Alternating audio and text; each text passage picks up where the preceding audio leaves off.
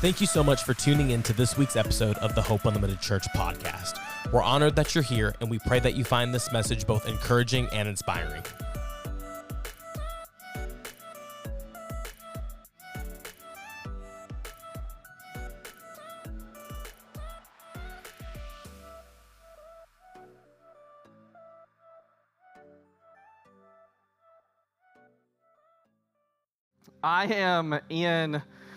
I'm not in a series anymore. I am starting a brand new series. We do this series every year, and it's entitled Jesus and Money.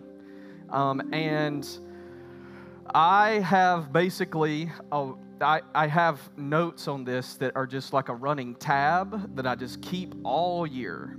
And so every time I read something good about money, it gets added to this section of notes on my phone or pages, wherever I'm at. And then I go through and I just take things out that I shouldn't say on a Sunday morning in church.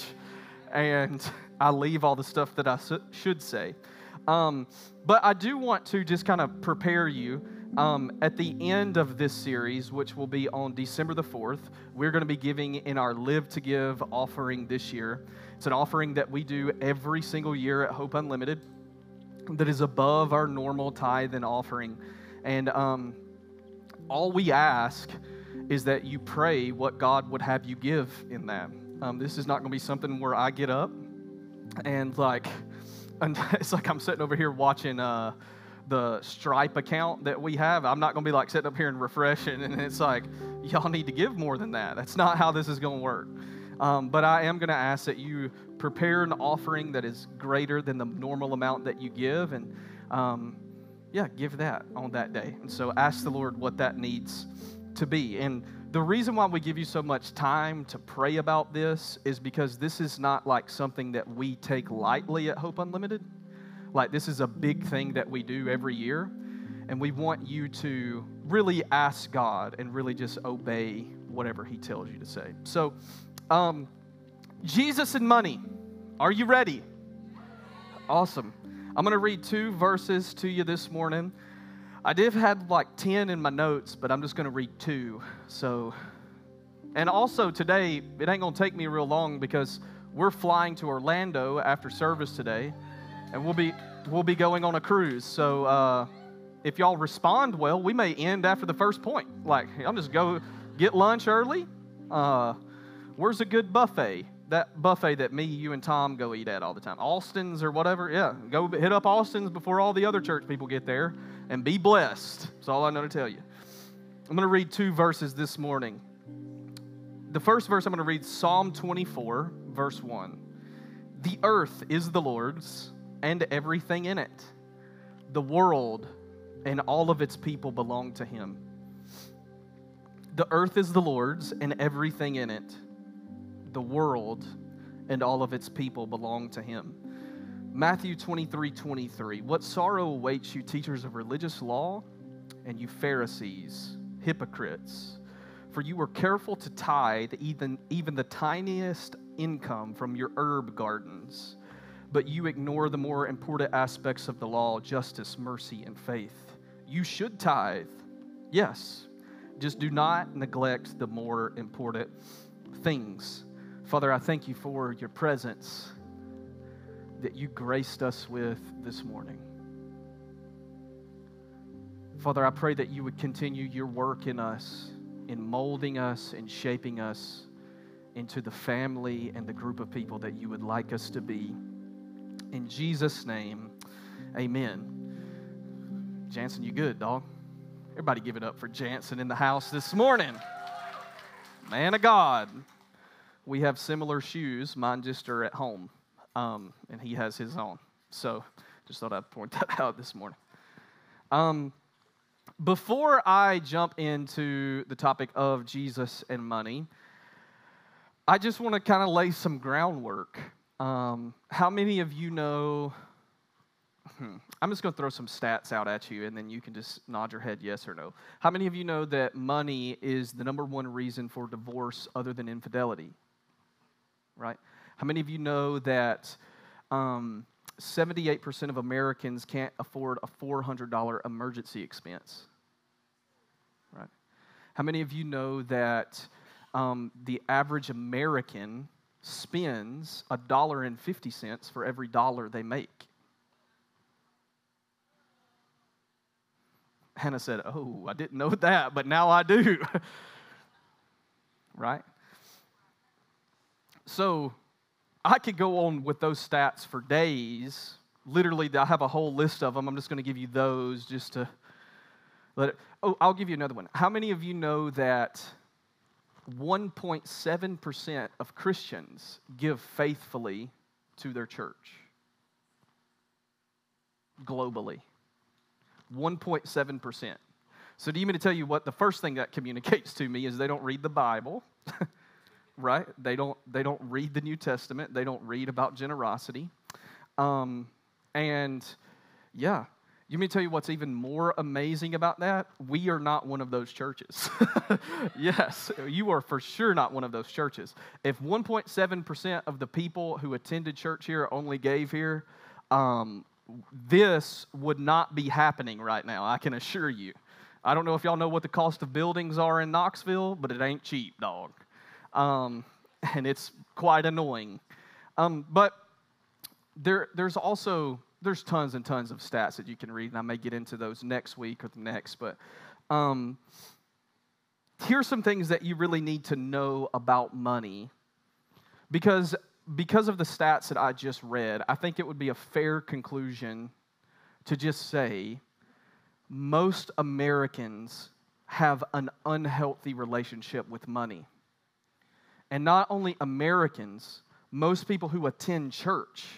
Like, so if 1.7% of Christians give on a regular basis, that tells me a couple things. Number one, lots of Christians are really poor, which I don't believe.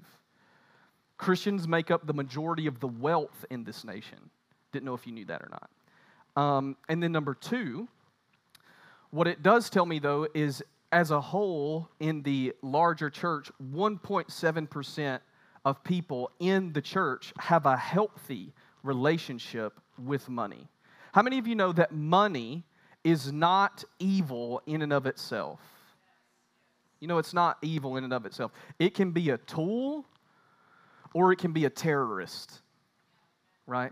It can make your life great, or it can make your life horrible. And I just want to break some unhealthy misconceptions around money this month, and I want us to be faithful to follow the ways of Jesus and practice the way that he taught on generosity. So here are some things that you should know about money biblically. Jesus, other than the kingdom of God, talks about money more than anything else, right? Other than the kingdom of God, he talks about money and possessions more than anything else. Just some quick stats for you. There are around 500 verses in the New Testament on prayer, 500 on faith. There are over 2,000 on money or possessions. So Jesus talks about money more than he talks about prayer. He does. But we in church, we talk about prayer way more than we do money, because money does something. When we start talking about money, you know that Jesus wasn't like, he wasn't just like walking through life and he was like, I'm going to think about what I need to teach today all the time, right? This is what, Jesus wasn't in his lab preparing sermons, right? Jesus was walking in unity with God. He was seeing where people's hearts were, and then he was challenging them on where their hearts were. That's why Jesus talked about money more than they did anything else, because he was doing life in a time where the political system and the way that they thought about money was so corrupt, he had to talk about it, right? Also, I should probably mention this while I'm here. Jesus was not a capitalist, right? He also wasn't a socialist.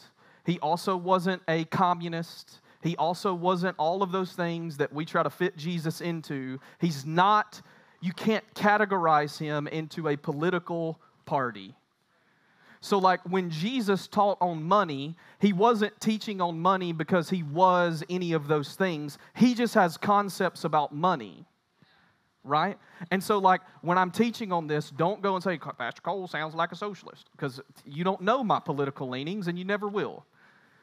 I can tell you this much. I haven't watched the news since 2015. So there you go. That'll let you know where I land politically. I don't, okay? So here's some things that you should know about money. He talks about money more than anything else other than the kingdom of God. The reason why he talks about the kingdom of God more is because there was a kingdom that was set up that was not of God, that they used money to get into positions of power. And when they used money to get in positions of power, then they would inflict suffering on the poor, right? That's why Jesus talked about money as much as he did. 16 of Jesus' 38 parables are about money. 16 out of 38 are about money or possessions. So the question when you read the New Testament or when you read Jesus, you are going to read about money or possessions if you read him consistently, right? So like as like 16 into 38, what's that, like 40-something percent? Around 42% maybe. So like what if 42% of my sermons were about money? I would be following the ways of Jesus. I would be following Jesus in the way that he taught. If I talked about money, it's 42%, Jake. That's what I'm talking about. I still got it, baby. Still got them percentages down. Don't call out any random numbers. I'm not doing any for you. But 42% of the time, Jesus talks about money. So we in the church in America, we are afraid to talk about money, mainly because we really just want you to come and be entertained, and we want you to come and enjoy an event rather than actually deal with the issues of the heart, right? And I am not that guy. I am not that guy. I see what Jesus taught on, and I think in my mind, I should probably teach that, right? And so this is why Jesus taught on money. Matthew 6:21, where your treasure is, there your heart is. Where your treasure is, there your heart is. This is a really good way of saying it. God doesn't want your money. He wants your heart. God doesn't want your 10%. He wants it all, right? One of the things and misconceptions that we have in the church, and there's two like camps to this. Have you ever met those people? It's like tithing's not in the New Testament. Well, those two people either they fall in one of two camps. They don't give it all or they give more, right? So if you're going to use tithing is not in the New Testament as an argument not to give, well, you miss the entire point, right? Tithing not being in the New Testament is not so that you don't give. Tithing not being in the New Testament is because Jesus raised the standard. It wasn't 10%.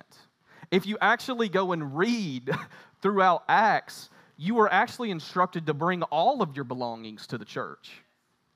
And then the church would distribute them as they saw fit. So like, some people, they're like, yeah, well, I don't really think I should give it all. Well, like, I'll just tell people this, you can either settle for 10 or give me all of it. So like... But giving none isn't practicing the way of Jesus, right? Do you know that, could you think about this for a second? So I said earlier that 1.7% of Christians give. Could you imagine if 100% of Christians faithfully gave? Right? We could just write people checks who were poor, right? We could just make sure that all of the people around us were always taken care of. That was the model of the New Testament church. That's why it wasn't. So do you mean to tell you what, like, Paul goes and plants a church. And when Paul plants a church, he goes in front of a council. And the council tells him one thing, be sure that you take care of the poor. That's, Paul goes and plants a church, be sure that you take care of the poor. How are they talking about taking care of the poor? With money, with food. Do you know why when it talks about bring the money to the storehouse? This will really mess with you. We don't operate like this here at this church. The reason why it was talking about bring the money to the storehouse is because the role of the New Testament church was to care for two people. Two people. The clergy of the church, meaning the staff of the church, and then the poor. And so when someone comes to Hope Unlimited, right now, can I tell you something? We have a limit in which we can give because we wouldn't stay afloat as a church if we didn't have a limit. I would love it if that limit could be completely removed. I would love it when someone asks for it if we could just give it, right? Can I tell you this? I actually shared this with some of the people in our church and on our team. So I have told you, like, a goal of mine is always to operate on more than what we spend, right? Give away more than what we operate on. So this year, actually for the 2023 budget, and Jamie can confirm this so you don't think that I'm a liar, in our operations budget, giving is the highest thing. It's the highest number. So we're going to give away this year not more than we operate on, but it's a step in the right direction, right? We're going to give away more than we spend on coffee, more than we spend on equipment, more than we spend on anything. We are giving away more money to the poor than we are just doing stuff with. So, like, I was listening to someone talk about giving one time, and they were like, well, you have your money that you do ministry with, and then you have your money that you give with. And I was like, no, giving to the poor is your ministry. So you have all of your cute toys over here that you can show off to your friends and all of that stuff, and you can have all the nice equipment, or you can give to the poor, right? Or you can practice the ways of Jesus, right? You can write this down. As you notice, like the sermon notes that we put out this morning, this will be the same way for the entire series. There will just be lots of blanks because there'll just be lines that you can take your own notes on because I don't have, like, these, like, 6 or 7 point sermons where you can write. I have things that I am just going to teach about money this month. It's my favorite topic to teach on, so I don't want to be held to a 4 or 5 points. So this is what Jesus says. Where your treasure is, there your heart is also. I think that your treasure, your money, reveals three things, right? It reveals your priorities, number one. It reveals your loyalties, and it reveals your affections, right? So, for instance, food is an affection of mine because we spend a lot of money on food in our family. I am loyal to the local restaurants in Knoxville. They are a priority in my life, right? But also, the first thing that me and my wife do every single time that we get paid, we give above and beyond what the New Testament says that what tithe is pointing you to. Right? So the tithe points you to generosity. So 10% is a good starting point, right? That's what I would tell people. 10% is a good starting point, but you're never supposed to stop there. And I'll show you why in a second. This is another thing that we can just make note of. It's undeniable that in churches that money has been handled poorly over the years, right? And by poorly, I mean we haven't given enough money to the poor. I don't mean that you're not budgeting correctly. I mean you're not giving to the poor, right? You go and look at churches' budgets. A lot of times, giving is just like 10%, right? Because that eases their conscience, and it makes them feel like, hey, we are giving and we're doing our normal stuff. But I would rather spend more money on people's bills than new equipment, right? I would rather spend more money on people's bills than a new building, right? You know that what we could do is that we could save every dime that comes in over the next 5 years. and we could have an awesome youth facility. We could. Or we can give to the poor and just trust God with all of that stuff, right? So what's undeniable, churches have mismanaged money. Leaders have mismanaged money, and then they've spilled their mismanagement of money onto people. I know leaders right now who don't give to their local church, which is so strange to me. It's like, you're there to collect a check. Just say it, right? We know that lots of people have had a horrible relationship with money in leadership positions in the church. We're just not going to be that. Listen, at Hope Unlimited, we hold everything with an open hand. Everything with an open hand. And so here is two questions that I want to answer for you. So what is the why and the what of giving? So why do I give? Like, give me some good reasons to give. Right? And then what happens once I give? So the first reason, why do we give? The first, just very basic reason. Jesus says that we should.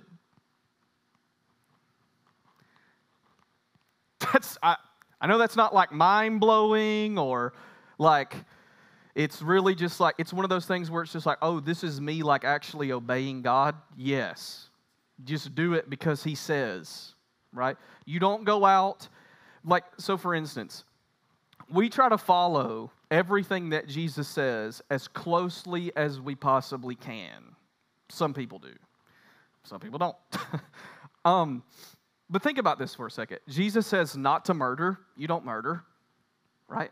Jesus says not to lie about people. You may or may not lie about people. But what Jesus says to do is he says, give to the poor, be generous. Matthew 23, right? This is people's thing that they get caught up on. Jesus tells the Pharisees that they are giving from the wrong place. Jesus actually says here, you are careful to tithe your income, and you think that this makes up for all of the Christian walk. And that's not what this is about. Right? And then he says this, yes, tithe. Yes, this is Jesus' words, tithe. Do that, but don't forget the weightier manners of the law, justice, mercy. Right? Don't forget those things. So the Pharisees tithed out of obligation, and they gave out of obligation. And you can't see giving as an obligation. You have to see it as an opportunity. You can't see it as an obligation. It's an opportunity. You're not required to take care of the poor, but you should. Right? We're not required to do that here, but we're going to. Right? Lots of people... Have you ever met those people that they're going to go to church, they're going to pay their tithes, and it's just that's going to be the end of it, right? They think that solidifies their walk with God.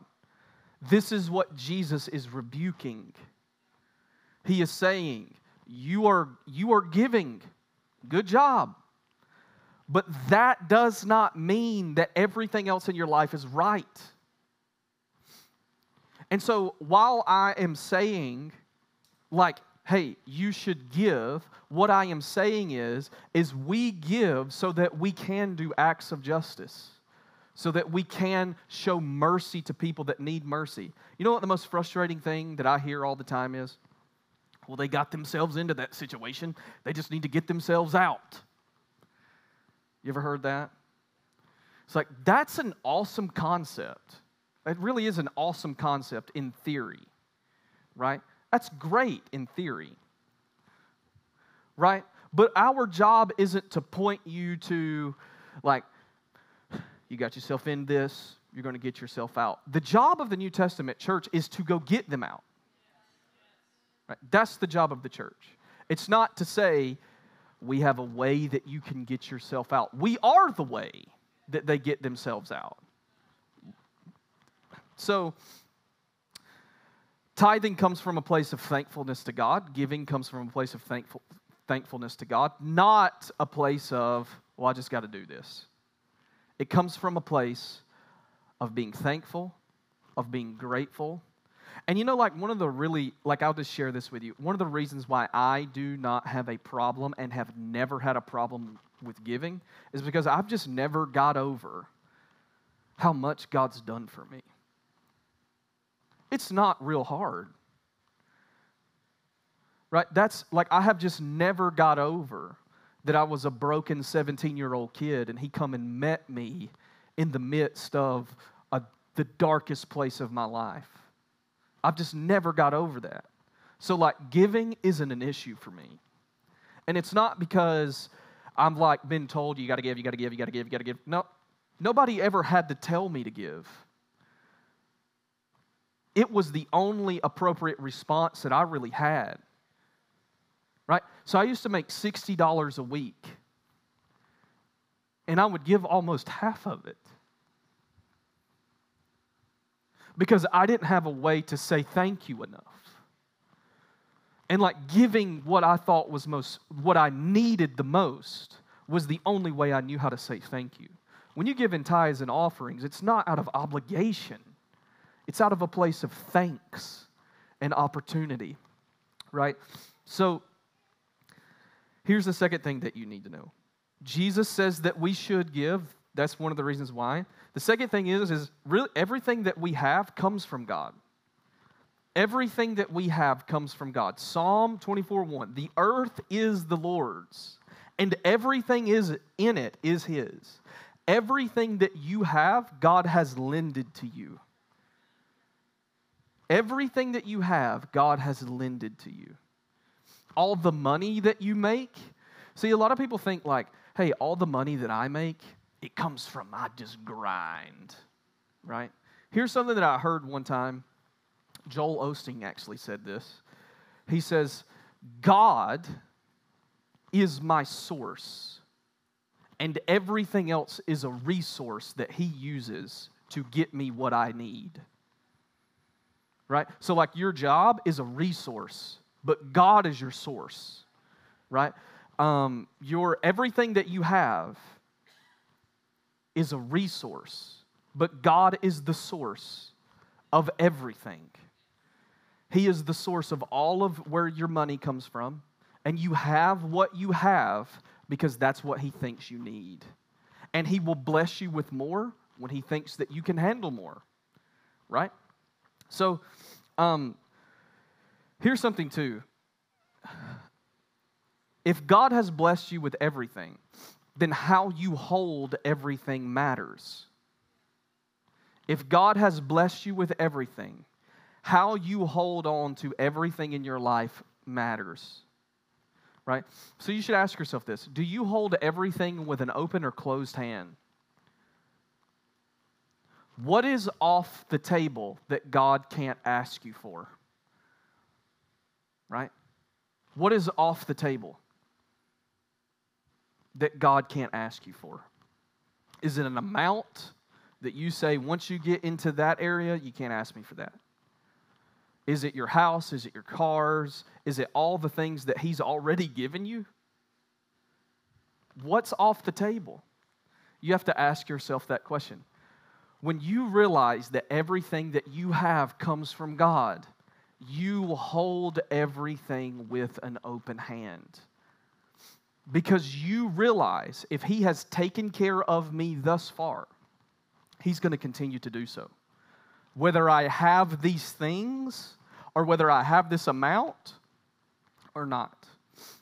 Me and my wife, every single year, we felt like the Lord told us to do something with our money in our Live to Give offering year over year.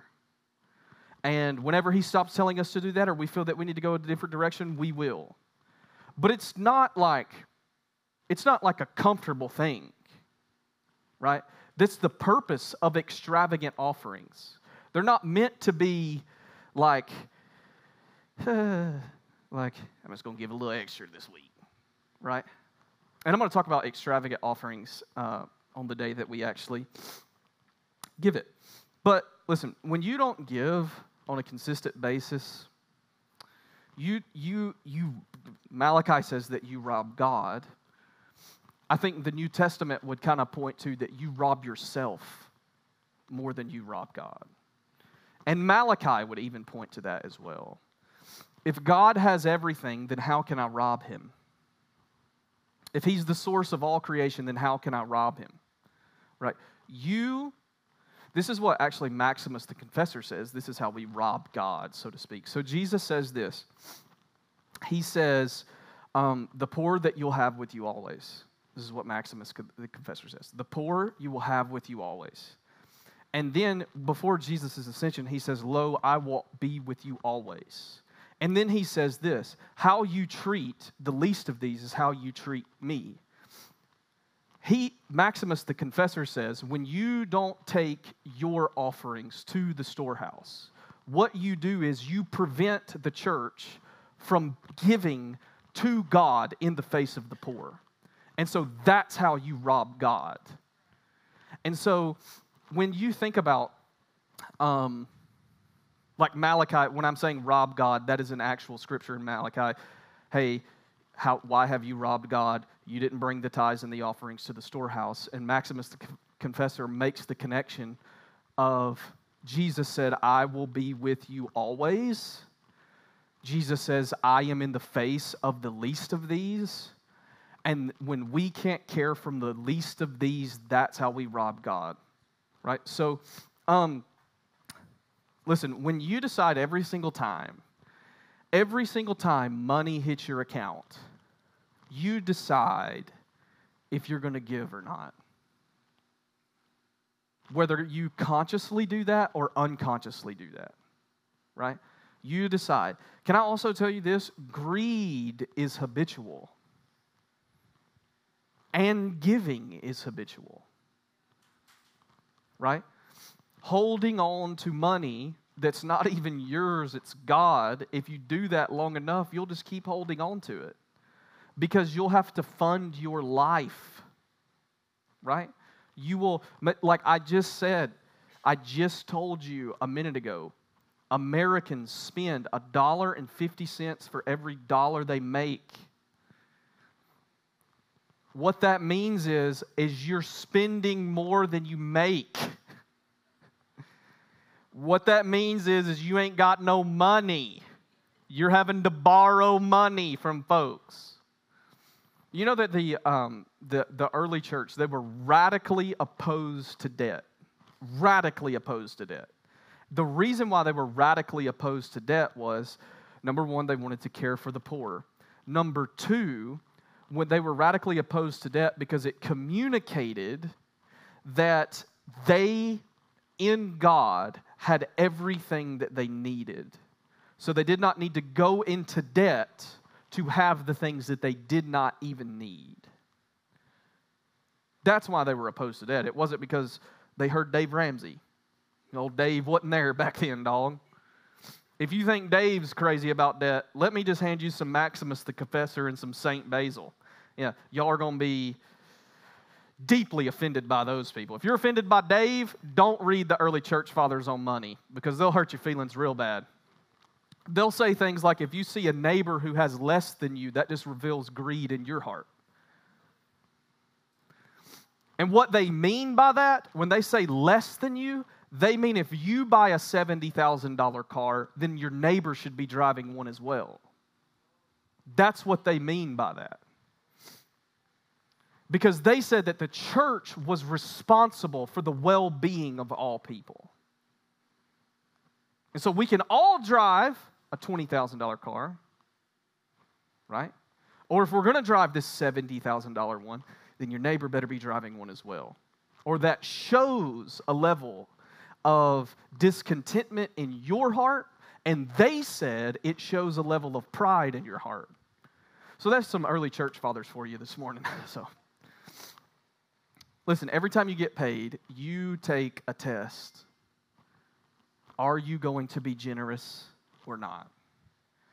You take that test, right? And every time you give, God also takes a test. Every time you give, God also takes a test. Will he be faithful? Will God be faithful to do what he says for those who give, right? So what happens when I give, right? So I told you why Jesus said, and everything else we have comes from God. Those are the two best reasons I could give you why. The what happens when you give is that you put money in its proper place. When you give, money gets put in its proper place, meaning you give what you are getting back to God because that's where it belongs anyway. You've probably heard it said like this before. God doesn't want 10%. He wants 100. This is what I notice about giving. When I give, I have to look at my finances. I have to look at my finances, right? Because when I give, I need to be sure that I am giving what is proportional to my income, right? And then also, I need to be sure that I'm managing what God is giving me appropriately. And if I put money in its right place, then everything matters. If I put money in its right place, if I put it back in God's hands, then every dollar matters because I now have acknowledged that the money that I have comes from God. And the money that I have left over is not my money, it's God's money. And so then every dollar matters. Because it's not mine. I am managing money that came from God. That came from God. Just like if I just give you an example. So if I go away for, just say, 6 months. If I leave for 6 months. But I say, I'm going to take Kelby. And I'm going to take Steven. And I'm going to take Timmy. I'm going to take those three guys. I'm going to say, hey, I'm going to send you guys $1,000 a month. And I want you to be sure that my family is taken care of while I'm away. So out of that, I want you to give them 10% or a little bit more than 10% of that money. 6 months goes by. I call Anna. I'm like, hey, did you get all the money that I sent? And did Stephen, Kelby, and Timmy make sure that you were taken care of? And she was like, yeah, like, Timmy lit me up. He was sending money over like every day. And Stephen, he was sending money all the time. But Kelby, I'd get some here and there. Like I would get some, you know, every few weeks or, you know, every now and then. I'm going to stop sending him money. And I'm going to take that, and I'm going to divide it up between Stephen and Timmy, and I'm going to let them give them the money. This is the same way that God manages his resources. He blesses those who give. There are two testimonies around giving in church. People do and they don't. And the ones who do are blessed. And the ones who don't always need money. I'm just shooting you straight. Right? So we put our money in its place. We give it back to God because that's whose it is anyway. And then everything matters from that point. Last thing. Then all nations call us blessed. When we give, that is the promise of Malachi. Jansen, you can come on up. It doesn't say, listen. In Malachi, when we give, it does not say that when you give, then you are going to get all of this stuff. That's not what it says. If you've not heard anything, hear this. The way that the nations of the world identify the people of God is blessed is not based off of a building. It's not based off nice things. It's not based off nice equipment. It's not based off the cars that we drive or the houses we own. It's not based on the windows of heaven being opened over our life. That is not what it says.